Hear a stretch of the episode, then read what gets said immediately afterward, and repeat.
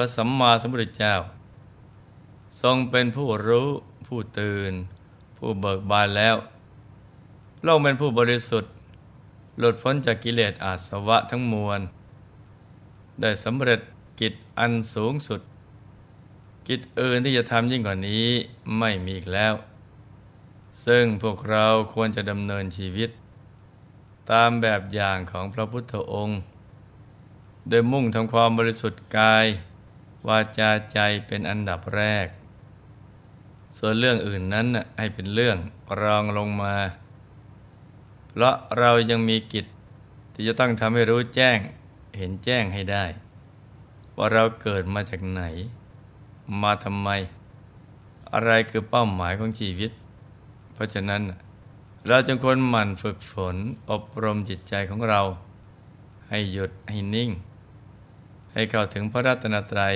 ภายในกันนะจ๊ะ พระสัมมาสัมพุทธเจ้าตรัสไว้ในปารายณวักว่า ดูก่อนโมคราช เธอจะเป็นคนมีสติพิจารณาเห็นโลก ด้วยความเป็นของว่างเปล่า ถอนความเห็นว่าเป็นตัวของเราในการทุกเมื่อเถิด เธอจะร่วมมัจจุราชเสียได้โดยอุบายอย่างนี้ ธอพิจารณาเห็นโลกอย่างนี้มัจจุราชถึงจะไม่แลเห็น ผู้ที่ไม่ประมาท คือผู้ที่มีสติประคับประคองใจให้หยุดนิ่ง ที่ศูนย์กลางกายได้ตลอดเวลา การจะประพฤติปฏิบัติธรรม หรือทำสมาธิเจริญภาวนา ให้ประสบความสำเร็จนั้น ไม่ว่าจะเป็นบรรพชิต หรือคฤหัสถ์ก็จะต้องอาศัยสติเป็นเครื่องทำให้สมาธิเจริญ เพื่อไม่ให้ใจสัดสาย ไปคิดในเรื่องราวต่างๆถ้าโดยหยาบๆ พระพุทธองค์ทรงสอน ให้พระภิกษุมีสติ รู้ตัวในการก้าวไปข้างหน้า ในการถอยกลับ ในการเหลียวซ้ายแลขวา ในการเหยียดแขน คู่แขน ให้มีสติกระทั่งในขณะนุ่งสบงทรงจีวร ในขณะขบฉันพัตตาหาร ดื่มน้ำขบเคี้ยว หรือกระทั่งในขณะเข้าห้องน้ำทำภารกิจส่วนตัว ทรงสอนให้มีสติในทุกอริยบท ทั้งในการยืนเดินนั่งและนอน ทั้งหายใจเข้าหายใจออก รือที่เรียกว่าอนาปานสตินั่นแหละ แม้เวลาสนทนาก็ให้มีสติในขณะพูด คือตั้งแต่ตื่นนอนจนกระทั่งเข้านอน ต้องมีสติสัมปชัญญะอยู่เสมอ ความมีสติจะนำไปสู่ความเป็นผู้สำรวมกายวาจาใจ ไม่ให้ไปกระทบกระทั่งผู้อื่น สติจะเป็นเครื่องส่งเสริม ให้ใจหยุดนิ่งได้ดี จนเข้าไปถึงแหล่งแห่งความบริสุทธิ์ภายใน ในที่สุดก็จะเข้าถึงพระธรรมกาย ซึ่งเป็นที่พึ่งที่ระลึกที่แท้จริงภายใน เมื่อเข้าถึงแล้ว ความทุกข์ทั้งหลายที่มีอยู่ก็จะดับไป ความกลัวต่อภัยใด ๆ ก็มาลายหายสูญไป มีแต่ความสุขสดชื่น เบิกบานอยู่ตลอดเวลา ดังนั้น การเป็นผู้มีสติอยู่ตลอดเวลา คือทางมาแห่งความสำเร็จในการฝึกฝนใจให้หยุดนิ่งนะจ๊ะสำหรับวันนี้เนี่ยเรามารับฟังเรื่องของพระโมคราชกันต่อ ซึ่งในวันนี้ก็เป็นตอนสุดท้ายแล้วนะจ๊ะเมื่อตอนที่แล้วหลวงพ่อได้เล่าถึงตอนที่พระผู้มีพระภาคเจ้าทรงเห็นว่า โมคราชดาบท มีบารมีแก่กล้าพอแล้วจึงอนุญาตให้ทูลถามปัญหาได้เมื่อท่านได้โอกาสกระทูลถามว่า ข้าแต่พระองค์ผู้ทรงเป็นสากยราช เรื่องโลกนี้ โลกหน้า พรหมโลก กับทั้งเทวโลก ข้าพระองค์ยังไม่ทราบเลย ข้าพระองค์ควรจะพิจารณาเห็นโลกเป็นอย่างไร มัจจุราช ถึงจะไม่ลายเห็นพระเจ้าค่ะ เพราะผู้มีภาคเจ้าทรงพยากรณ์ว่า ดูก่อนโมคราช เธอจึงเป็นผู้มีสติ พิจารณาเห็นโลกด้วยความเป็นของว่างเปล่า ถอนความเห็นว่าเป็นตัวของเราเสีย ในการทุกเมื่อเถิด เธอจะล่วงมัจจุราชเสียได้โดยอบายอย่างนี้เธอพิจารณาเห็นโลกอย่างนี้ มัจจุราชถึงจะไม่แลเห็น เมื่อพยากรณ์จบลง โมคราชดาบท พร้อมทั้งบริวารหนึ่งพันได้ปล่อยใจไปตามกระแสพระธรรมเทศนา มีจิตหมดจดจากกิเลสอาสวะทั้งมวล จนในที่สุด ก็ได้บรรลุธรรมเป็นพระอรหันต์กันทั้งหมด เหลือเพียงปิงคิยะดาบท ที่ได้บรรลุธรรมเป็นพระอนาคามีเท่านั้น เพราะท่านมีใจระลึกถึงพระรามภาวรีผู้เป็นอาจารย์เมื่อได้บรรลุธรรมกันหมดแล้ว พระบรมศาสดา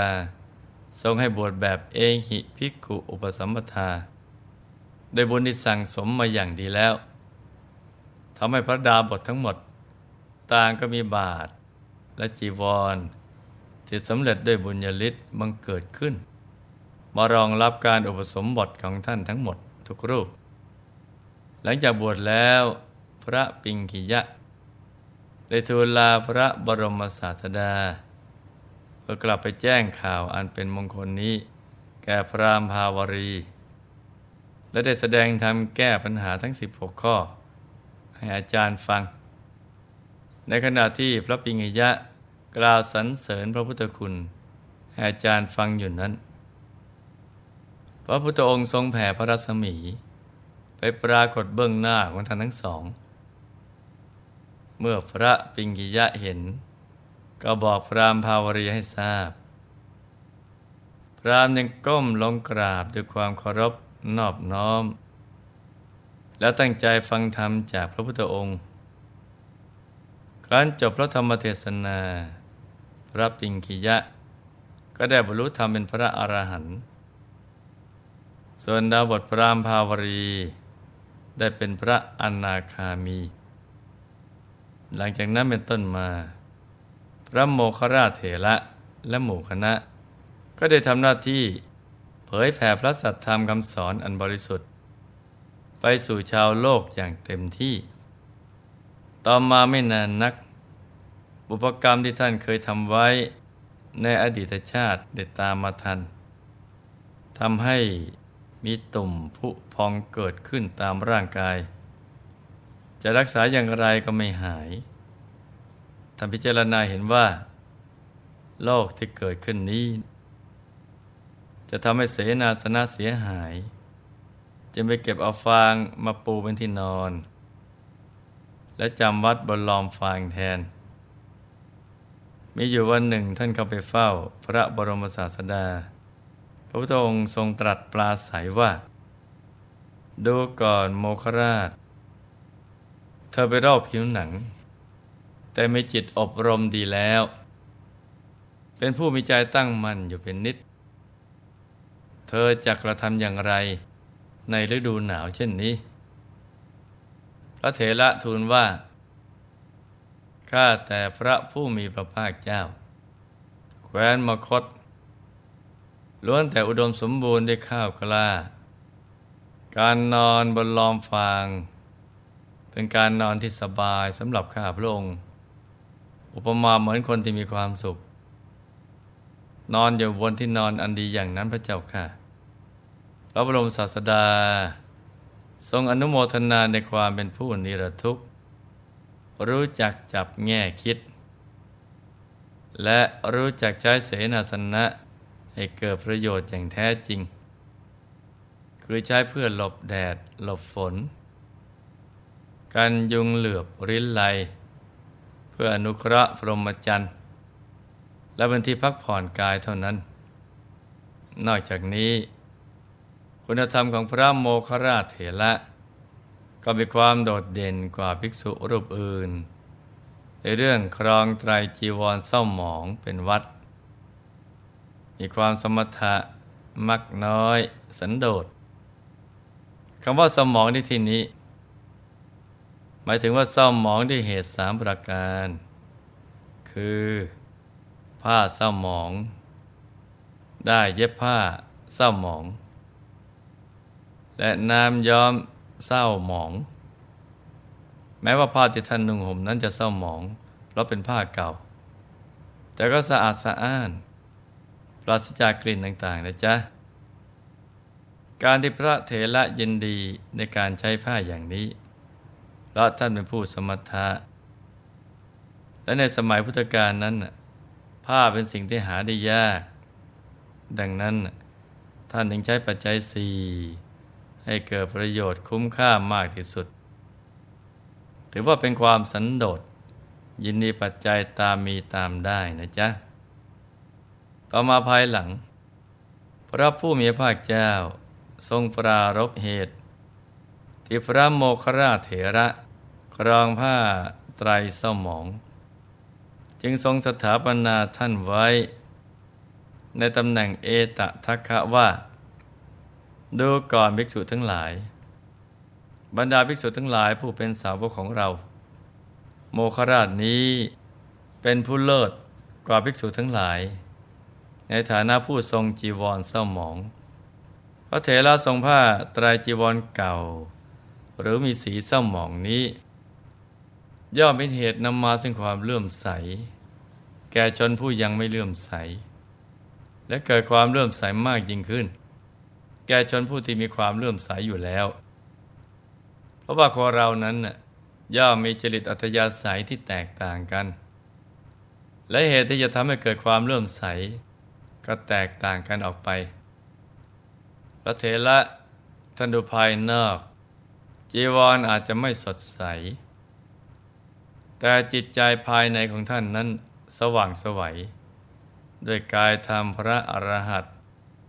ที่สว่างสวัยตลอดทั้งกลางวันและกลางคืน ซึ่งทั้งหมดนี้ก็คือประวัติการสร้างบารมีเป็นทีมใหญ่ ข้ามภพข้ามชาติ ของพระโมคคราชและหมู่คณะของท่าน จากเรื่องราวที่หลวงพ่อได้นำมาเล่าให้ฟังนี้ ก็เป็นแบบอย่างของนักสร้างบารมีในการก่อน ที่เราควรจะนำมาสอนตนเอง เพราะเส้นทางการสร้างบารมีเพื่อมุ่งไปสู่ที่สุดแห่งธรรมของพวกเรานั้น ยังต้องอาศัยพลังบุญพลังบารมีอีกมากมาย วกเราทุกคนมีเป้าหมายที่ยิ่งใหญ่ ที่จะไปลื้อสัตว์ ขนสัตว์ ไปสู่อายตนะนิพพาน ก็จะต้องสร้างบารมีกันไปเป็นทีม แล้วทุกคนก็ต้องมีหัวใจ เยี่ยงพระบรมโพธิสัตว์ ต้องรักสมัครสมาน สามัคคีกัน โดยแสวงจุดร่วมสมานจุดต่าง และหากเรารู้ว่าบารมีไหนเรายังพร่องอยู่ ก็ต้องมันเติมให้เต็ม